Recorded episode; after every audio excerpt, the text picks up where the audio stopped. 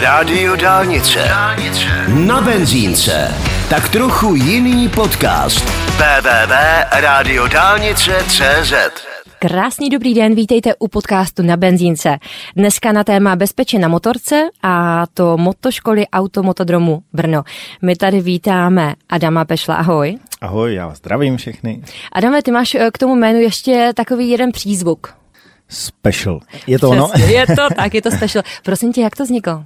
No určitě to je spjato s mým kamarádem, mým instruktorem Lukášem, jeho přezdívka je Kanec, tak jsem se možná chtěl inspirovat, že chci mít taky nějakou, ale uh, on mi pořád říkal, ty jsi prostě takový speciální, ty všechno musí mít úplně jinak, všechno musí být special, všechno musí být nějak originální, ty jsi prostě speciál, tak mi jako začal říkat speciál a vím, že to byl jeho nápad. A pak se to transformovalo do toho special, když jsem jezdil v určitém období někde okolo roku 14, 2014 na zahraniční soutěže, tak oni tam zašli samozřejmě vyslovovat eh, special jako anglicky, tak jako se to teď kombinuje v Česku speciál, někdy special, Adam special, special speciál, tak se to tak jako míchá. Ale no. zní to dobře. Jestli to zní dobře, tak to mám radost. Jako. Já myslím, že sen každého kluka je mít jako nějakou přezdívku, která ho vystihuje nebo definuje, tak možná se to povedlo. Ty, když jsi přijížděl tady k nám do rádia, tak si uh, psal zprávu, že za chviličku si tady.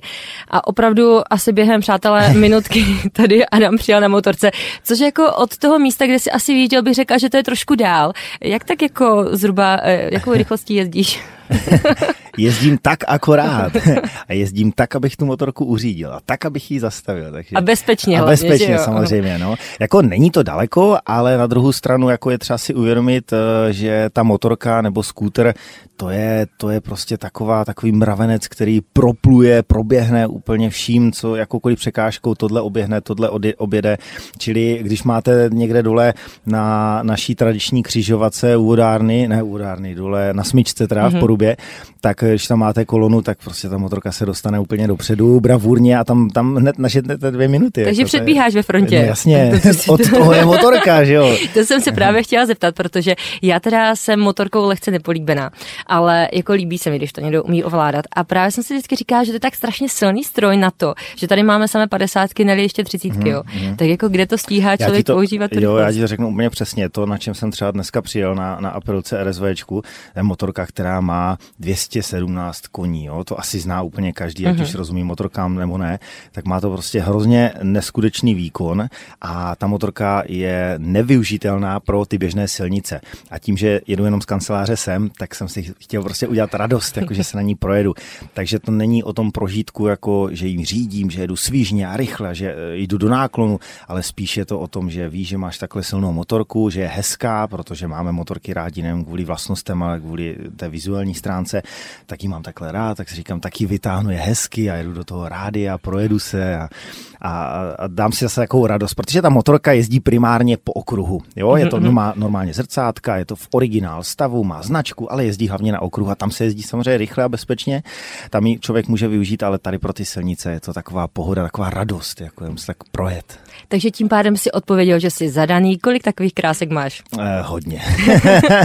A nejoblíbenější, nej, tady tato teda nejoblíbenější? Eh, dá, se, no, dá se říct, jako ono záleží na co, protože eh, tím, že eh, ta má práce je taková, bych si dovolil říct, rozmanitá od toho motocyklového kaskadérství přes kurzy bezpečné jízdy až po ježdění na okruhu, tak eh, na každou, na každou tu disciplínu mám nějakou motorku, nebo měl bych mít eh, konkrétně uspůsobenou a, a každá ta motorka má nějakou vlastnost, kterou mám rád, tak jako ona se nedá úplně říct, že to je ta nejvíc oblíbená, ale je to jedna z určitě z těch, jako, mm, které jsou v top 3 u mě. Jsme trošku přeskočili. Kdo je vlastně teda Adam Pešl? Abychom to přiblížili. Popiš Adam, se. Adam Pešel je prostě special. Eh, Já jsem eh, srdcem jako absolutní motorkář. Vlastně ten koníček a ta radost motorkám se mi stala v roce 2014 plnohodnotnou prací. Od toho roku 2014 už nedělám nic jiného, takže je to moje práce. Jsem vlastně povolání motorkář a jsem primárně teda instruktor a motocyklový kaskadér. To jsou asi dvě věci, které mě nejvíc de- definují, protože tím motocyklovým kaskadérstvím neboli standridingem, jak se tomu profesně říká, tak eh, takhle jsem se k tomu ježdění dostal a eh, tam si dovolím říct, jsem asi nejvíce najezdil, už je to 16 let, kdy to zkouším, trénuju a Některé věci se určitě i hodně povedly a díky toho jsem se postupně potom nějak rekrutoval a dostal právě k tomu vzdělávání a k instruktoringu, protože ta myšlenka byla předat ty informace, které se člověk naučil a ty zkušenosti a především z toho extrému. To znamená jednoduše řečeno, když jsem několikrát spadl při tréninku nějakých těžkých kaskérských kousků, tak jako uh, si dovolím říct, že dokážu lidem poradit, že tady máte ještě prostor a tady se ještě nemusíš bát a, a pozor, tady už je nějaká ta hranice toho pádu. Takže to jsou asi jako dvě nejvíc věci, které mi definují. A přemýšlel jsi, kdyby se nedělal toto, čemu by se zvěnoval? Hmm, to vím asi jasně. Já jsem jako pořád chtěl být hasič. To pro mě bylo takové, jako chci pomáhat lidem, chci být hasič.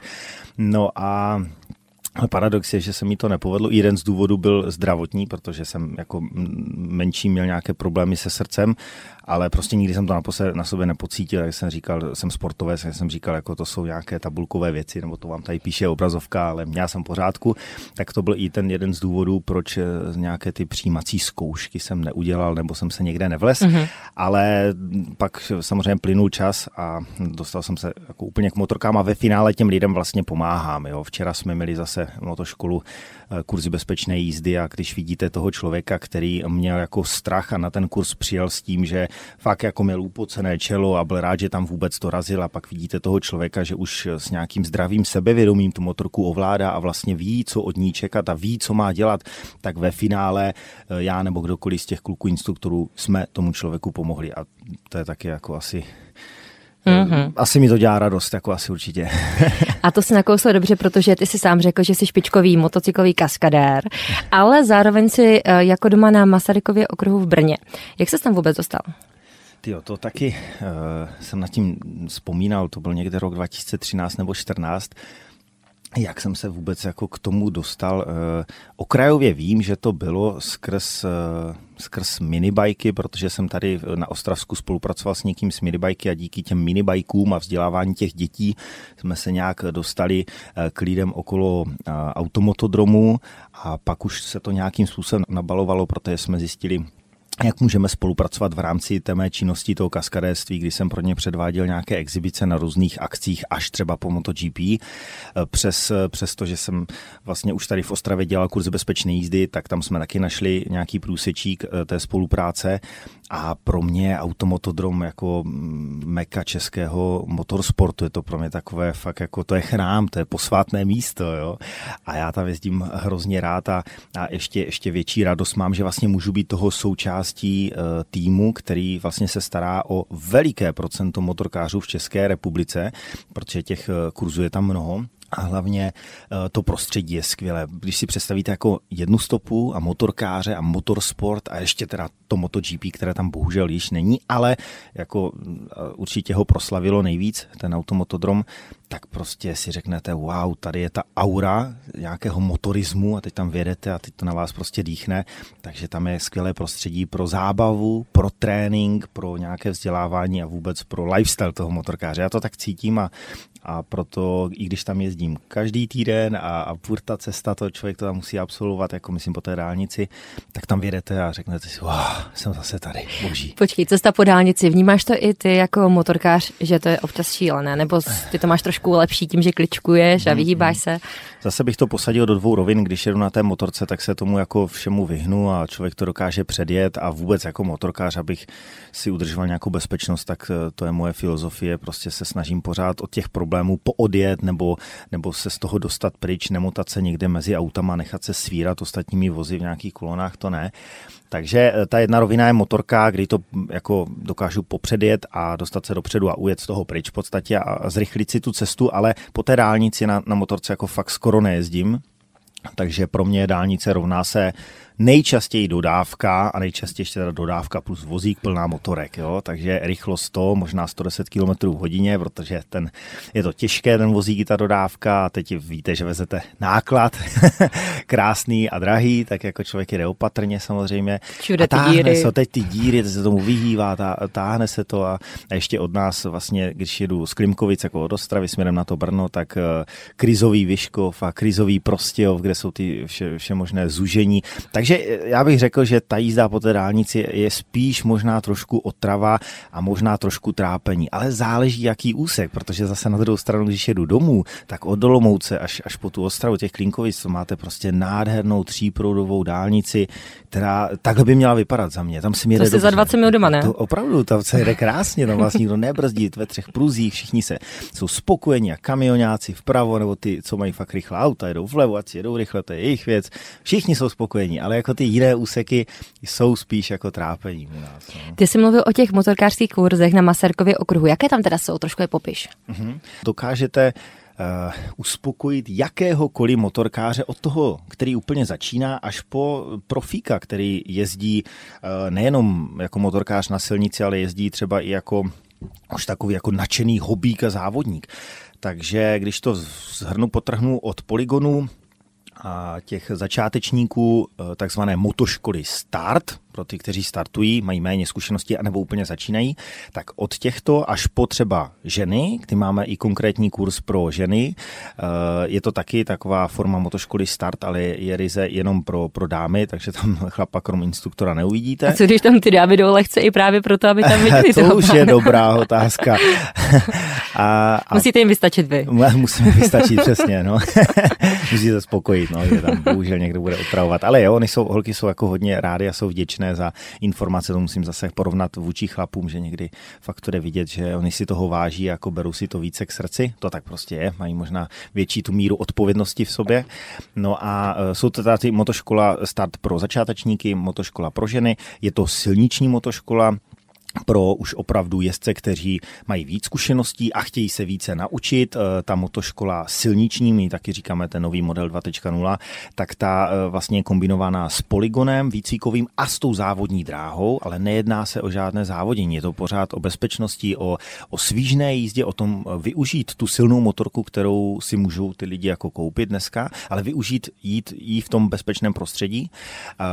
Tak tam si dovolím říct, že uspokojíme asi největší procento a pak je to takový speciální i trénink s instruktory. Opět pro ty lidi, kteří už eh, mají víc na to, už absolvovali tyhle ty motoškoly a chtějí se dál jako zdokonalovat a dál trénovat a jednou za čas prostě přijít a, a něco nového se naučit, anebo si nechat od kluku jako zkontrolovat, jestli ten úkon, tu zatáčku, ten průjezd, tu pozici těla, jestli to mají správně a dostat zase nějaký, nějakou zpětnou vazbu, takže je to i takový speciální trénink s instruktory na tom okruhu. Co mě překvapilo, tak vy jim půjčujete i své stroje stroje. Mm-hmm. Jaký je to pocit, když vidíš, že tam prostě cizí člověk ti vezme tvoji mašinku? Uh, je to člověk jako někdy si řekne, v tom moc, jo. ale zase na druhou stranu ono to k tomu je a já to uvedu ještě úplně na pravou míru, protože uh, jsem zapomněl doplnit, uh, máme specializovaný kurz, to je takové jiné odvětví, které je i není spojeno s bezpečností a to je motoškola pozadním. A právě v této motoškole pozadním půjčujeme ty výcvikové motorky a čtyřkolky zákazníkům, aby, abychom eliminovali ten jejich prvotní strach, že já mám vlastní motorku, já si ji tam rozbiju. Tak rozbiju to no, vaši. Tak, tak radši, tak rozpákám tu vaši, to je, to je vaše starost vaši. Tak eh, v tomhle kurzu jim půjčujeme motorky. Za prvé mají nějakou trochu i úpravu, aby pro ně ten trénink jízdy pozadním byl snadnější a za druhé, jak už jsem zmiňoval, ten element toho strachu vlastní stroj. A v téhle motoškole pozadním, taky jsem zmiňoval, je i není jakýmsi bezpečnostním prvkem, eh, protože primárně lidi si řeknou, jízda pozadním, jako to je wow, to je bomba, to chci umět, motorkáři jako to tak mají. A ta druhá sorta řekne, ježiš, to je nebezpečné a to nedělejte a vy jste blázni a tak dále. Eh, nicméně ta motoškola pozadním je o tom zážitku, je o tom skillu, o, o nějaké dovednosti, která je víc než umí ostatní. Nicméně pořád jaký, jakákoliv extrémní situace, jízda pozadním, jízda po předním kole, což je spojeno s brždím, každá ta extrémní situace v sobě obsahuje obsahuje nějakou míru eh, zkušeností. Takže se dá říct, že ty lidi, kteří zkouší něco extrémního, tak mají víc zkušeností, mají větší cit pro tu motorku. Takže když se na to jako člověk podívá edukativně, já s těmi lidmi probírám, jak použít zadní brzdu nebo jak používat rovnováhu při tom ježdění po zadním, tak oni si vlastně zdokonalují ty své, ty své dovednosti a můžou je použít i na to běžné ježdění. Budou se na té motorce, na běžné silnici lépe hýbat, jo? budou lépe dávkovat brzdy, budou ke všemu přistupovat citlivěji. Takže proto říkám na tom začátku, že to je i není spojeno s nějakou bezpečností. Byť, byť jako v první pohled může být jako crazy, to je, tohle je šílené, ale, ale má to a skrývá to to v sobě hodně dovedností, které člověk, když se naučí, tak mu pomohou jezdit bezpečněji na té silnici. Mm-hmm. Adam Pešl v podcastu na benzínce. Adame, řekni mi, prozrať mi to, sice to nemůžeme si jako tady ukázat, ale jak se to dělá, že se ta motorka zvedne na tu zadní? jako přední dobře, chápu, to asi jako nějakým způsobem zabrzdíš a nějak se to tělo jako ohne dopředu. Přesune se váha no, dopředu. Ale u toho zadního tam... U toho zadního jsou dva způsoby, pokud máte motorku, která má takzvaný uh, silný nebo velký krouťák, má, má prostě silný spodek těch nižších otáček, tak vám na to stačí, dá se říct, jako prudké přidání plynu nebo ubrání a prudké přidání plynu, ale to není kontrolovatelné. My to učíme a správně by to mělo být s použitím spojky, takže ty vymáčkneš spojku a pak ji, když to řeknu fakt jako pragmaticky, taky jako prudce nebo velice dynamicky pustím a do toho v pravou chvíli, a tam je potřeba se naučit to načasovat, takže já ji pustím a do toho dynamicky přidám plyn. A tím vlastně způsobím efekt jakéhosi nakopnutí té motorky, kdy ona, ona dostane takový kick do toho zadku a teď se najednou zvedne. No a pak už je to o práci právě plynem, kdy ta motorka, když je na tom zadním kole, tak musíte plynem regulovat, mm. jak vysoko ta motorka bude, jestli půjde do, já nevím, 20, 30, 40, 50 stupňů do nějakého takového úhlu a pak následně, to jsem taky zmiňoval, zadní brzdou, jestli tu motorku dokážete vrátit zpátky, protože však, všichni samozřejmě mají strach, že se převrátí. Mm. Hodně lidí to už zažilo tu situaci, ale zažilo to z toho důvodu, že se nikdy neobjevili v takové krizovce, nebo řekněme v takové situaci, situaci, kdy se fakt polekají. A každý z nás reaguje nějak v tom, v tom leknutí nebo, nebo v té situaci, která ho vyděsí. Někdo stvrdne, totálně stuhne, neudělá vůbec nic. Někdo, jak se lekne, tak zmáčkne, či přidá, či se šlápne něco a vůbec ani neví, proč to udělal. To tělo to nějak udělá jako samo, takže eh, těch, těch věcí je hodně a někdo třeba jako vyskočí, někdo sundá nohy a proto ty pády bývají, jelikož ty lidi to nikdy předtím nezažili. A proto my se snažíme v těch našich třeba kurzech ty lidi lidi svést, mm-hmm. ukázat jim to, nechat je, aby ta jejich hlava zažila tu situaci, aby zažila ten úhel, tu výšku, ale v podstatě oni nemusí vůbec nic dělat, nemusí brzdit, přidávat vůbec nic, my jenom svezem, oni to zažijí a pak už ví, co je bude eh, čekat. Takže ta jízda pozadním jako taková je především o práci eh, plyn, spojka a následně taky zadní brzda, aby to bylo, zase použiju slovo, bezpečné, aby to dokázali vrátit zpět na dvě kola. To musí být krásný pocit, když tam jsi, ty jako ten učitel a teď vidíš, že se to žákovi podaří a myslím si, že ty emoce musí mluvit za všechno. Jo, to, to tak je a, a emoce nejenom v tom, když my je eh, v té motoškole pozadním vezem, jako žáka, který tam prostě sedí a, a potřebujeme, aby to zažil, ale aby na to nějak nereagoval, tak i tehdy ty emoce buď je slyšíte, nebo to i cítíte cítíte na těch lidech, protože jak to zvednu, tak já na té motorce musím stát a ten člověk pode mnou sedí, což nevím, jestli si teď dokážou všichni představit, ale je taková prapozice.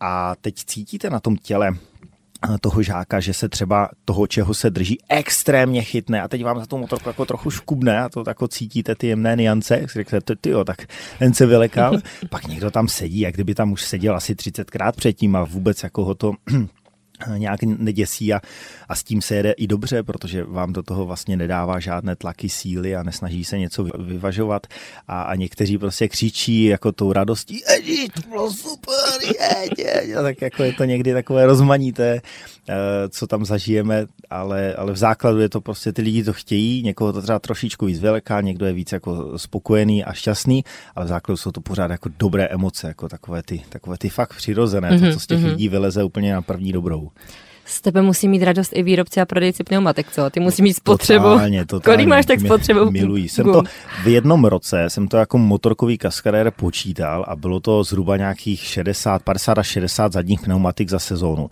Tady je ale třeba si říct, že my jako motorkoví kaskadéři, když předvádíme show a pálíme ty pneumatiky zadní, tak my uh, jsme, teď musím použít minulý čas, jsme nepoužívali, protože teď už se jako používáme nové gumy, ale tehda jsme nepoužívali nové pneumatiky staré, to znamená, že nějaký motorkář to ojel na určitou hranici bezpečnosti, pak to ve pneuservise vyhodil a my jsme ty pneumatiky sbírali, čili toho masa a toho té hmoty už tam nebylo tak moc i proto byla ta spotřeba třeba větší těch pneumatik. Jo? Nicméně si představte to přezouvání pořád za trénink, třeba tři gumy, jako úplně hladce.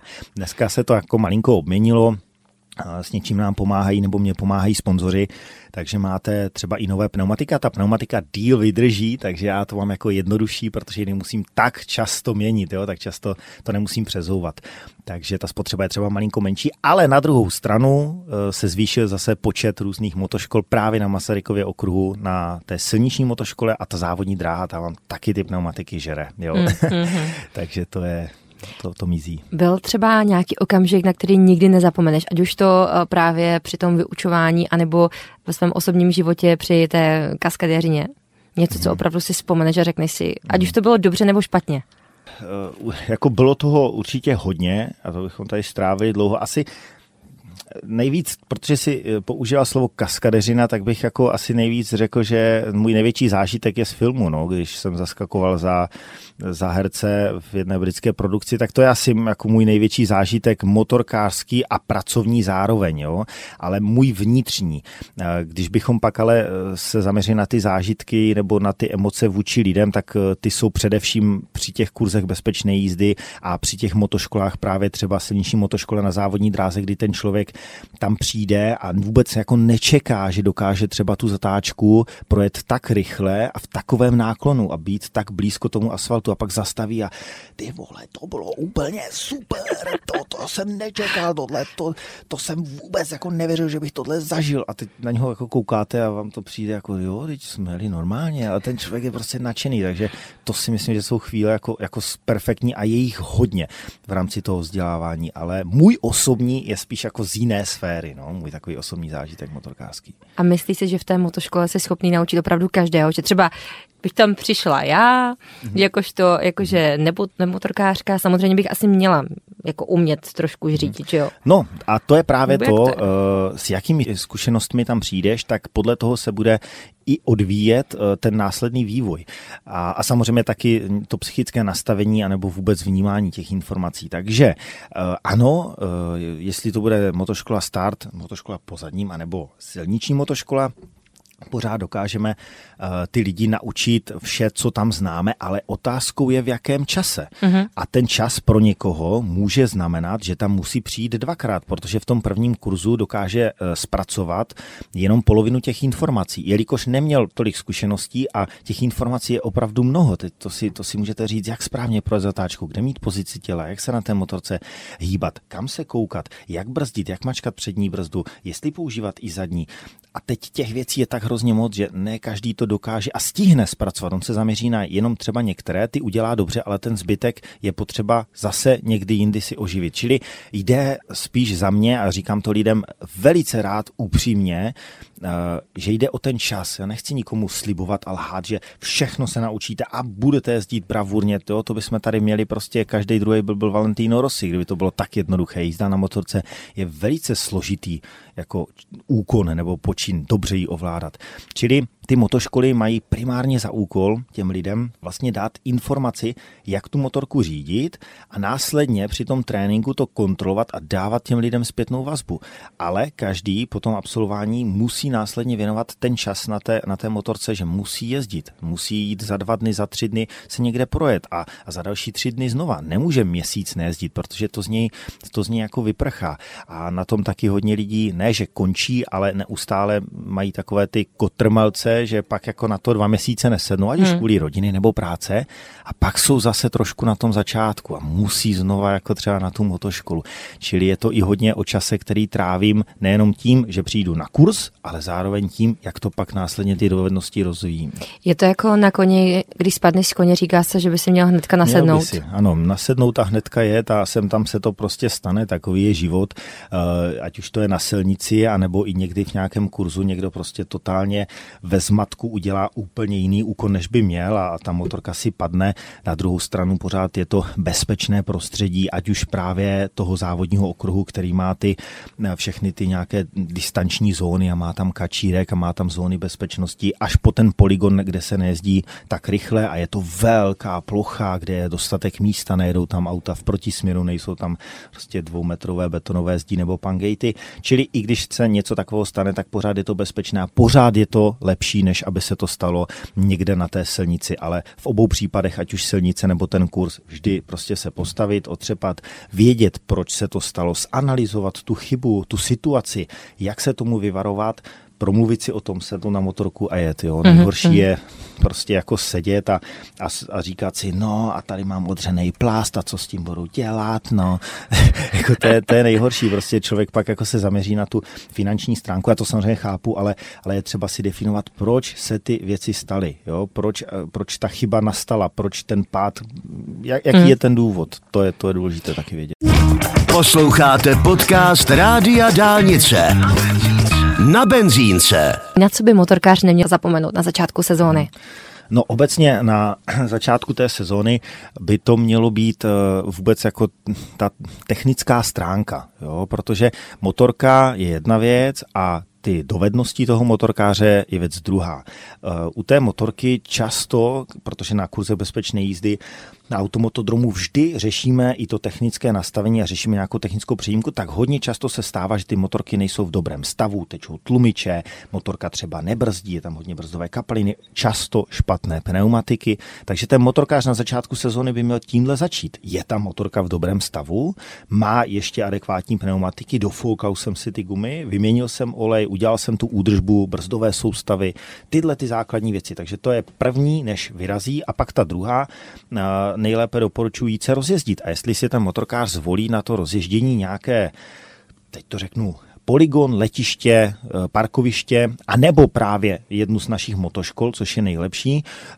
protože tam to stane zase eh, nové a informace a nějakým způsobem si zopakuje, tak je dobré se prostě rozjezdit na nějaké ploše, zase si vyzkoušet manévr, vyzkoušet si brždění, oživit si práci se spojkou, všechny tyhle, ty, tu jemnou motoriku, ty takové ty dovednosti, které běžně budu na té motorce používat a následně začít ježdění na silnici v nějakém normálním tempu opravdu pomaleji, s větším přehledem, protože to trvá, než si zvyknu na všechny věmy, kam dale, jak daleko se musím koukat, za koho musím všechno přemýšlet, jak si najíždět správně zatáčky.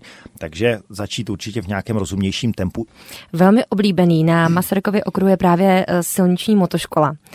A v čem je tenhle ten kurz výjimečný? Proč ho mají lidi tak rádi? Uh-huh. Uh, jako primárně je to určitě o té nádherné závodní dráze, byť znova zmiňuji, je to, uh, je to motoškola, je to vzdělávací kurz a není to v žádném případě o závodění, ale je to ta dráha, je to kvalita toho povrchu, je to šíře, je to délka, je to krásných 5,4 kilometrů různých převýšení, to mnoho nádherných a rychlých zatáček. Takže ono, zaprvé jde o e, tu kvalitu, na čem jezdím a jde taky o to prostředí a taky s kým jezdím, protože se na těch kurzech e, můžete mimo jiné, nebo lidi se můžou mimo jiné potkat e, třeba s Kájou Abrahamem, což je bývalý MotoGP jezdec, který i v době vlastně, kdy jezdil MotoGP, tak se vždy poctivě těch motoškol účastnil.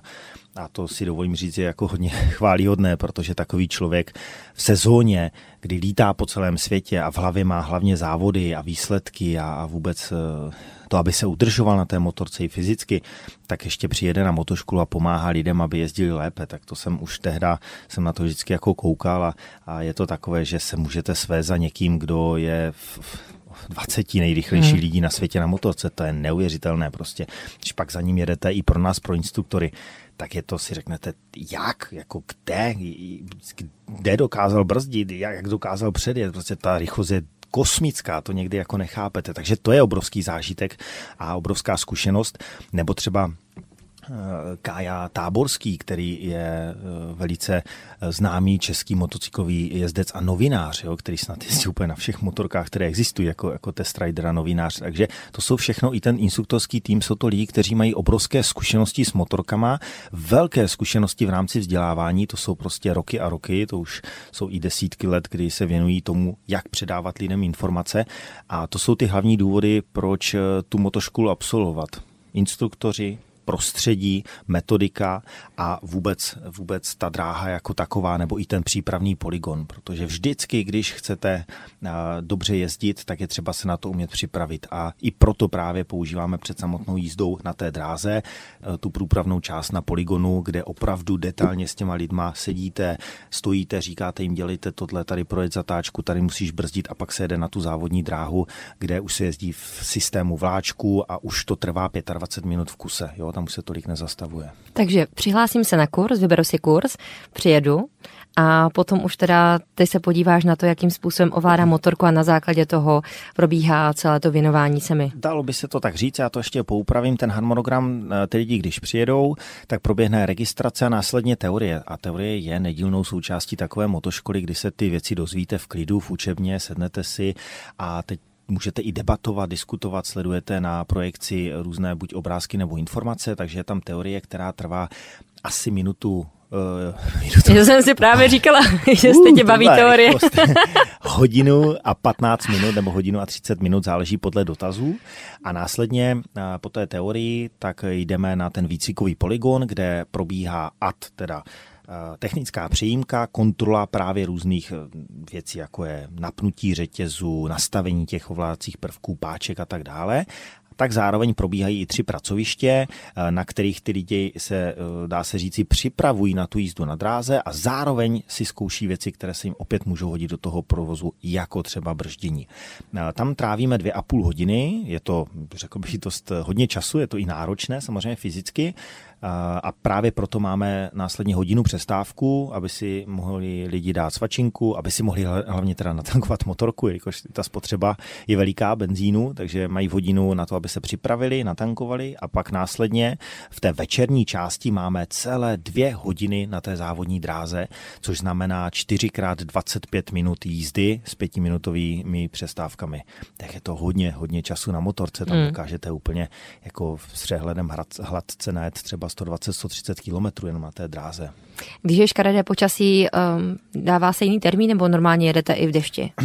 Záleží na míře toho špatného počasí, jelikož lidi říkají, že špatné počasí je, i když trochu prší, anebo mm-hmm. je pouze mokro. To není špatné počasí, jenom se ty podmínky se trochu změnily a ten motorkář by měl malinko změnit přístup k té jízdě eh, na motorce, ale určitě by ho to nemělo nějak jako zastavit nebo, nebo degradovat v žádném případě. Pokud mám tu motorku dobře připravenou technicky, mám dobré pneumatiky, dobře nafoukané pneumatiky s dobrým oporovým profilem, není ta pneumatika seskákaná, špatná a, a nemá další špatné vlastnosti, tak no, to není takový problém. A kor zase na té dráze to velice hezky jako drží, má to takzvaný grip, má to přilnavost, čili on ten déšť anebo nějaké mokro není až takový problém a normálně se jezdí. Problém je, pokud ten déšť by byl extrémní, byl by mhm. hustý natolik, že eh, v, řekněme v, té, v, té, v tom množství té vody se vám vlastně i ztrácí zatáčka, po případě eh, je tak špatné počasí, že se vám mlží plexy, teče vám to do přilby, už prostě nejste schopni jako příjemně reagovat, koukat do zatáček, to už je nepříjemné a to už je i nebezpečné a v tu chvíli se to musí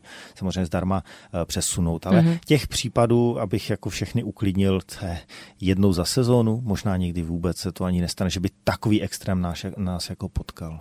Adame, ty pořádáš i takové skvělé závody Czech Sunday. Je to tak. A mně se líbí, že tam jsou častokrát i ženy motorkářky a musím říct, že klobouk dolů, dokud by si nesundali helmu, tak bych ani nevěděla, že to jsou ženy. Jak hodnotíš ty ženy jako řidičky? Mhm. No určitě hodnotím zodpovědně, eh, protože to tak je, že mají to říkám vždy jako hrozně rád, mají větší tu míru zodpovědnosti, jo, tak mají víc takový ten cit pro to a jsou opatrnější a nejsou hlavně hr do těch věcí, takže když tam postavím chlapa ženskou a teď jim dám ty informace, tak ta jako ženská mě kouká a tak zpracuje, ještě se dvakrát třeba radši zeptá, což je dobře, a pak si to jde pomalu zkoušet, jo, a já tu větu ani nedořeknu a ten chlap, jo, a vím, a vím, a vím, a je, už tam jede na tu dráhu a už tam najíždí do zatáčky a vrátí se řeknu, že je úplně blbě. On, no jo, ale teď jsme to nenechal doříct, takže my jsme jako, jako draci a, a musí se na chlapa eh, pomaly, musí tomu říct jednu věc a pak další, nic najednou. To je hezké, že to říká chlap, že to Já říká to žena. vím o sobě, my to víme, musíme se jenom přiznat. No, ne, takže pro odlehčenou, ty, ty ženy prostě mají fakt v sobě větší zodpovědnost a tím pádem i uh, takovou opatrnost a zároveň uh, si myslím, že tím, že jdou na to jako, jako víc v klidu, tak do sebe třeba i mnohdy dostanou víc těch informací a lépe jim to na sebe navazuje. Na druhou stranu, s čím je zase problém, když je to velká přeopatrnost, jo? ta extrémně pomalá jízda a takové to, ne, ať mě radši předjedou a já tady pojedu při pravém okraji. Jo, ono zase ten, když se budeme bavit v realitě, ten provoz dnešní době je hrozně hustý, je dynamický, těch aut je mnoho, ta ohleduplnost těch řidičů je horší, to prostě tak je, protože se kouká do telefonu nebo se nastavuje v infotainmentu někde na autě tisíc věcí, které tam jsou, tak lidi jako tolik nekoukají a právě můžou toho motorkáře ťuknout, můžou ho smést, můžou ho přehlédnout, čili ten motorkář by měl mít to zdravé sebevědomí a to tam někdy třeba právě mm-hmm. jako chybí. Jo? Takže ono to má své silné a slabé stránky prostě. Posloucháte podcast na benzínce s Adamem Pešlem.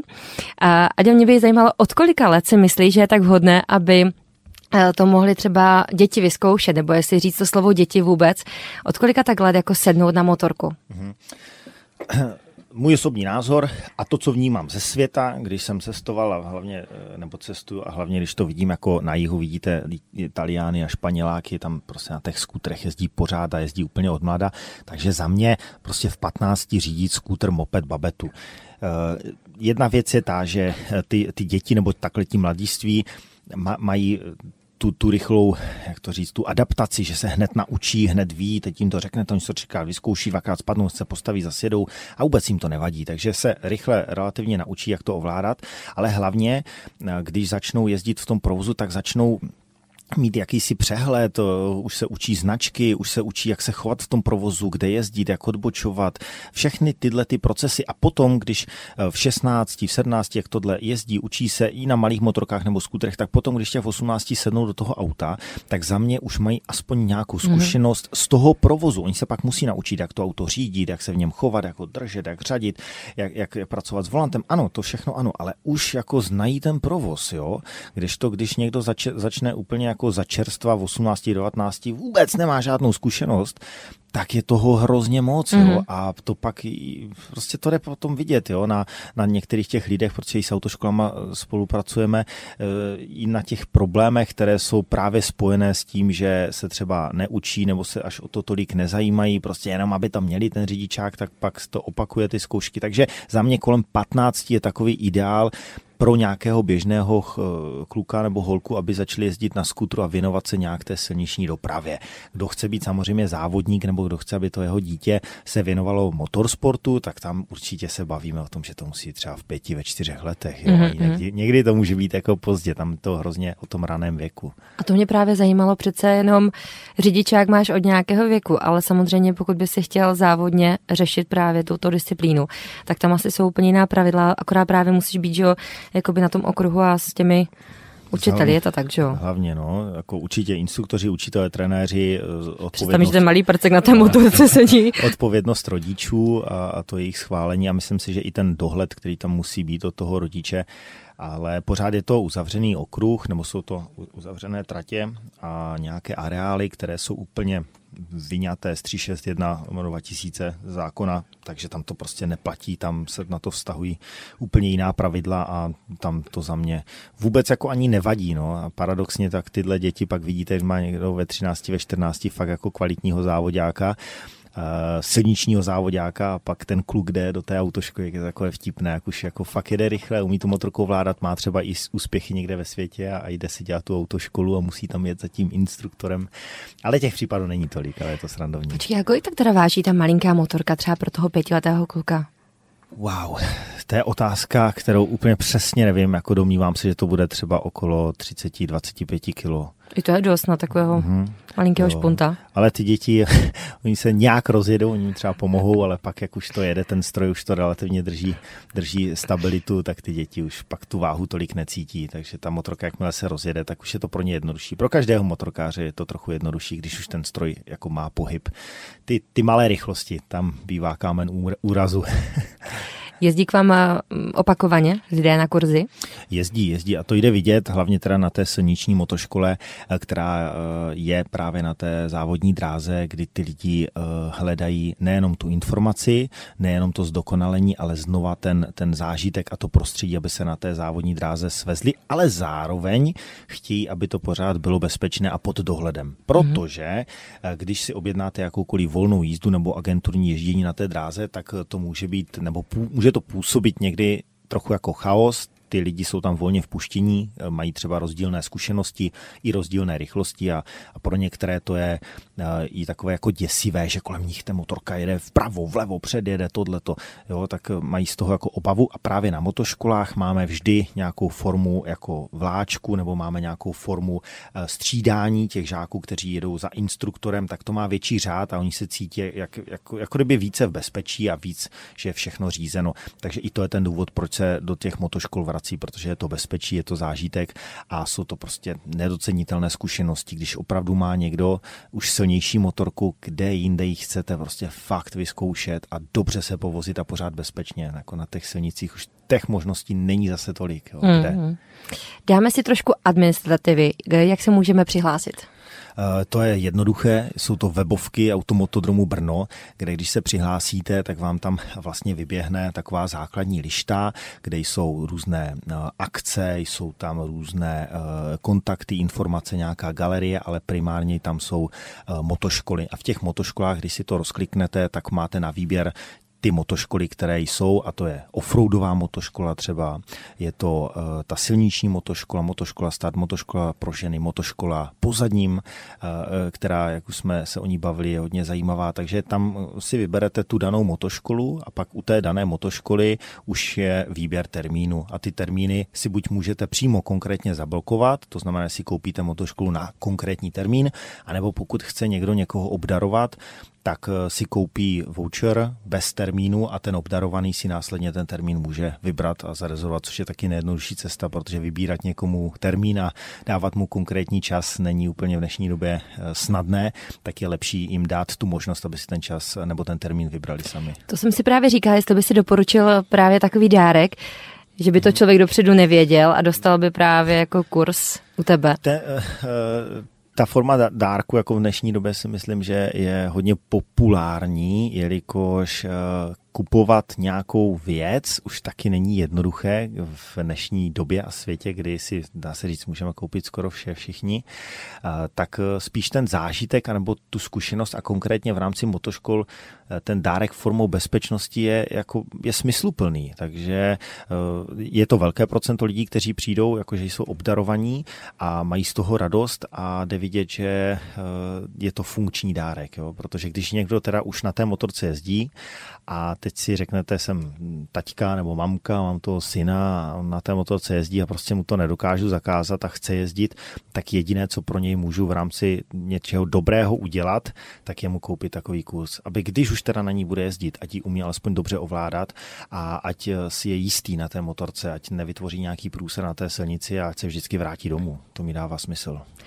Já se musím zeptat a vrátit se zpátky k tomu filmu. Neboj se, nebo není to nic šíleného, jenom ty jsi říkal, že jsi vlastně natáčel i film, dělal si tam kaskadéra. Jak to probíhá vůbec, eh, jako být součástí něčeho takového velkého, jak se natáčí, co tam musí všechno dělat? Uh-huh. Je těch věcí jako hodně, jako hodně moc, to jsem ani takovou představu neměl, protože když jsem dělal nějakou, nějaký malý seriál český nebo na, různé reklamy nebo nějaké videa, tak jsou to menší produkce, je to na den, na dva a není okolo toho ani takový štáb, ale když už je to velký seriál pro třeba Netflixy, pro Sky, nebo už je to jako velkofilm, tak samozřejmě to, ta příprava je neuvěřitelná. Prostě ta příprava, to jsem jako na to čuměl, kdy natáčíte jednu scénu, třeba honíčku mezi autama, ale ta scéna se trénuje 4-5 dní na letišti, jako má přesně definovanou choreografii, totálně v čase, vedené prostě na vysílačkách, takže ta příprava, to je to, co mě jako fascinovalo. A pak samozřejmě množství těch lidí na tom place v konkrétní den, konkrétní místo, konkrétní termín a ta organizace, kdy tam máte fakt štáb 250-300 lidí, teď je někdo musí prostě zorganizovat, teď někdo uh, musí uh, připravit, dejme tomu, musí připravit, naaranžovat uh, nějaké, nějaké prostředí, musíte v Praze z toho udělat najednou Paříž, všude předělat ty nápisy do, do francouzštiny a musíte, já nevím, tam vylepit místo klasického skla nějakou uh, atrapu, nebo musíte tam naaranžovat uh, auta, do kterých se bude bourat a musí vypadat jako francouzská auta, musí být ve správné pozici. Je tam toho hrozně moc, co mě jako překvapilo.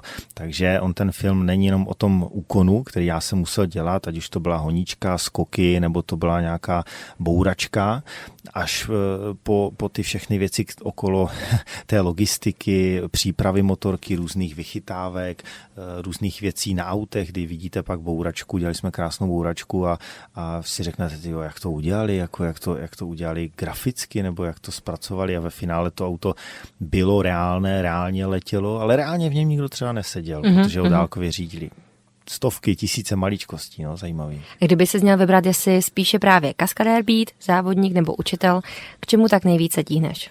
Mm-hmm. Těžko říct. No. Těžko říct. Eh, možná kouzlo té práce je eh, to i kombinovat jo, a neudělat si, protože každý z nás se může dostat do fáze, kdy tu jednu věc dělá tak dlouho a tak opakovaně, že ho to sežere a už v tom ztratí ten smysl. Takže možná pro mě, když já zase si to řeknu za sebe speciálně, tak je ty věci kombinovat a hledat mezi nimi ty průsečíky. Jak použít něco z mého sportu, stand ridingu, právě do toho okruhového ježdění. A jak použít něco z okruhu smysluplně na silnici, to znamená jo, nějaký úkon, který mi pomůže lépe jezdit na silnici. Jak všechny tyhle ty věci zužitkovat právě třeba pro film, kdy pro vás, po vás přijdou a řeknou, tady chcem, aby si tady projel a tady jedeš pozadím, ale tady už jdeš do smyku. Všechno to musí být na konkrétní centimetry místa v konkrétním čase. Je to opravdu kombinace toho. Uh-huh. A jak relaxuje motorkář? Problém. Neumíš to? Neumím to, neumím to. Neumíš takže... vypnout třeba, já strašně ráda řídím auto, toho poslouchám muziku. A tak bych si představovala, že sedíš na té motorce, posloucháš skvělou muziku, jedeš a užíváš si prostě takovou tu Cel, pohodičku. Celou tu dobu, když jsme tady jako diskutovali, tak si říkám, co přijde za otázku, žádná mě nepřekvapí, ale jako zahnala si mě do kouta, no. Relaxovat, ne, relaxovat neumím a, a, učím se to. Je to aktuálně v mém takovém tom, jak se mu říká, ten bucket list, jako musím se naučit ano, relaxovat. jo, tak to je můj sen, to je moje vize. tak eh, je to těžké, no, ale jako vesměs, vesměs je to zase zase motorka, když už fakt chci jako aspoň trochu vypnout, neříkám, že to bude jako plnohodnotná relaxace, ale trochu vypnout, tak si sednu na motorku sám, pojedu si trasy, které znám a pojedu si je tak, jak já chci a budu z toho mít prostě radost. Počkej, asi... tak jezdíš někdy na dovolenou třeba jako bez své krásky, bez své motorky, jako jsi schopný být třeba dva týdny bez ní? Ne, to nejde. A co děláš zimě? Jezdím. Jsi mimo Třeba do Španělska, no. Takže pořád jezdíme, no. Takže pořád. To je, jako, je tam ta závislost. Je, je tam ta závislost, no asi, jako, je to tak, no, člověk to prostě potřebuje. Jak, a už to někdy štve a někdy se zase dostane do fáze, no ale mě to vlastně chybí, takže jo, tak jako měl bych jít jako jezdit, nebo, nebo chci vlastně, no, neměl bych, chci. Takže... A tak je zase pěkné, že jako ženy u tebe žádlí na kovovou mašinu, že jako to není jako by ta uh, dvounohá no, klasická. To ještě horší někdy. Nemůže se to s ní vypořádat, mi to jasné. Prosím tě, zpátky k tématu, jak bychom teda měli jezdit a jezdíme bezpečně? Stoprocentně předvídavě, jako defenzivnost a předvídavost je pro mě uh, to, co je bezpečné. A to, že budu jezdit defenzivně a předvídavě, tak pro motorkáře nemusí znamenat, že jezdím pomaličky, že jezdím ty to hrozně nemáš rád, tu pomalou jízdu, no. co? Takže eh, spíš jako tím chci říct, protože když jako, tak, takový je svět, když řeknete motorkáři, měl bys jezdit pomaly a opatrně, no to je to, co on nechce slyšet, jo? A to, od tohohle jsou kluci policajti, od tohohle jsou zákony, od tohohle je besyp, jo, aby všichni říkali, jezděte 90, 50, 90. Já jsem realita já vím, jak to prostě chodí jo? a bavím se takhle s těma lidma. Vím to prostě, tak to je. A těch 90, když je to úsek, který je krásný a je přehledný, nepojede tam nikdo. Já vím, že se nesmí, ale nepojede. Bavme se o realitě. A tím, že uh, chci s těma lidma probírat to, jak to doopravdy chodí, tak ano, sveste se tam, sveste se rychleji. Je to vaše věc, je to vaše zodpovědnost. Sveste se. Ale vy musíte vědět, že na to máte. Vy musíte vědět, že ta motorka je v dobrém stavu. Vy musíte vědět, že vy z hlediska své dovednosti pohybu na té motorce, že jednoduše, na to prostě máte, protože když přijdou tři zatáčky po sobě a já se neumím přesunout zprava doleva rychle na té motorce, ale chci jet rychle tu zatáčku, no, tak mě to vyveze ven a nabourám se. V horším případě někoho trefím. Takže, takže musí ten člověk vědět, že tu motorku umí zvládnout a musí vědět, na co má. Takže když se vrátím zpátky k tomu, co to znamená jezdit bezpečně, za mě je to defenzivnost, předvídavost, ale taky ta míra eh, toho zdravého selského rozumu, že si řeknu, na co mám, na co mám zkušenost, jo? jak moc tu motorku umím nebo neumím řídit. Takže to je pro mě jakási jako definice bezpečí a určitě to není o tom, že jezděte, jezděte pomalíčku. Jo? A, to je naopak někdy nebezpečné. Někdy jo, v tom provozu vás smetou, prostě ty lidi spěchají v těch autech, ty kamiony, to, to honí čas všichni, logistika je, to je průser. No a když tam pojedete pomaly a pojedete někde při tom pravém okraji, tak on vás prostě začne předjíždět a ve finále i třeba v zatáčce, v nejhorším místě, kterém je možné, takže ono taky to není úplně dobře. A přichází třeba často i policisté za vámi se učit a jo, přichá- nějaké vychytávky? Přichází, jo, a to já třeba oceňuju, protože ty, ty kluci to taky nemají jednoduché, prostě oni eh, na těch motorkách jezdí eh, v práci, ale třeba nemají tu motorku vůbec doma, ale motorka je baví, takže čím častěji se tyhle kluci dostanou na kurz a, a na nějaké školení, tak tím zase obohatí tu svoji jezdeckou dovednost a zároveň zvýší bezpečí a svoji jistotu na té motorce. Říkám, taky to nemají jednoduché. Jezdí prostě v tom provozu většinou ty hlídky, oni jsou sami, nejsou ve dvou jako v autech, takže musí se nějak jako jinak rozhodovat, jsou na to prostě sami. Teď ty lidi eh, samozřejmě, co mají třeba sportovnější auta, můžou se snažit ujíždět a můžou dělat nějakou neplechu, takže eh, je to určitě dobře a je to i několikrát za sezónu, kdy se setkáme eh, jakoby s mototýmem Policie České republiky, kteří přijdou na vzdělávací kurz a, a taky ve velkém procentu jde vidět jejich zájem. Bohužel tam je pár kluků, kteří to mají trochu příkazem, ale to už neovlivníte, to tak je. Adam Pešl v podcastu na benzínce a mně se podařilo hodinku ho tady udržet, aniž by myslel na motorku a tím pádem padá závěrečná otázka. Co by si na závěr do nové sezóny zkázal ty motorkářům? Mm-hmm. Já bych jim zkázal eh, stoprocentně, aby jezdili jako s radostí a když jim ta motorka radost nedělá nebo když se na ní necítí dobře, tak eh, proto jsme tady my a mm, proto, proto děláme práci, kterou děláme, abychom vám poradili, pomohli, aby se na té motorce jezdilo lépe a, a zvolte, si, zvolte si prostě dobré prostředí, kde se vám bude dobře trénovat a jezdit, což je právě třeba ten automotodrom a kdo tam ještě nebyl, tak ho naštívte. Už jenom ta samotná aura a ta atmosféra na vás dýchne a, a kluci, kteří tam byli, tak ví, o čem to je a určitě se i vrátí. Takže ten zkaz pro motorkáře, prostě mějte z toho radost. Ta motorka má být o radosti a když někomu tu radost nedělá nebo tam na to se dá v nervech, tak je asi něco špatně. Zuzka Střechová, Adam Pešl, podcast na benzínce a dneska bezpečně na motorce a motoautoškoly Automotodromu Brno. Mějte se krásně a já ti, Adame, děkuji za tvůj já. čas, bylo to super. Normálně možná bych i na tu motorku sedla. a to teda... Já tě ani posadím a svezu tě Super, super, za Bylo to perfektní, taky moc děkuji, mějte se krásně. Rádio Dálnice. Na benzínce. Tak trochu jiný podcast. www.radiodálnice.cz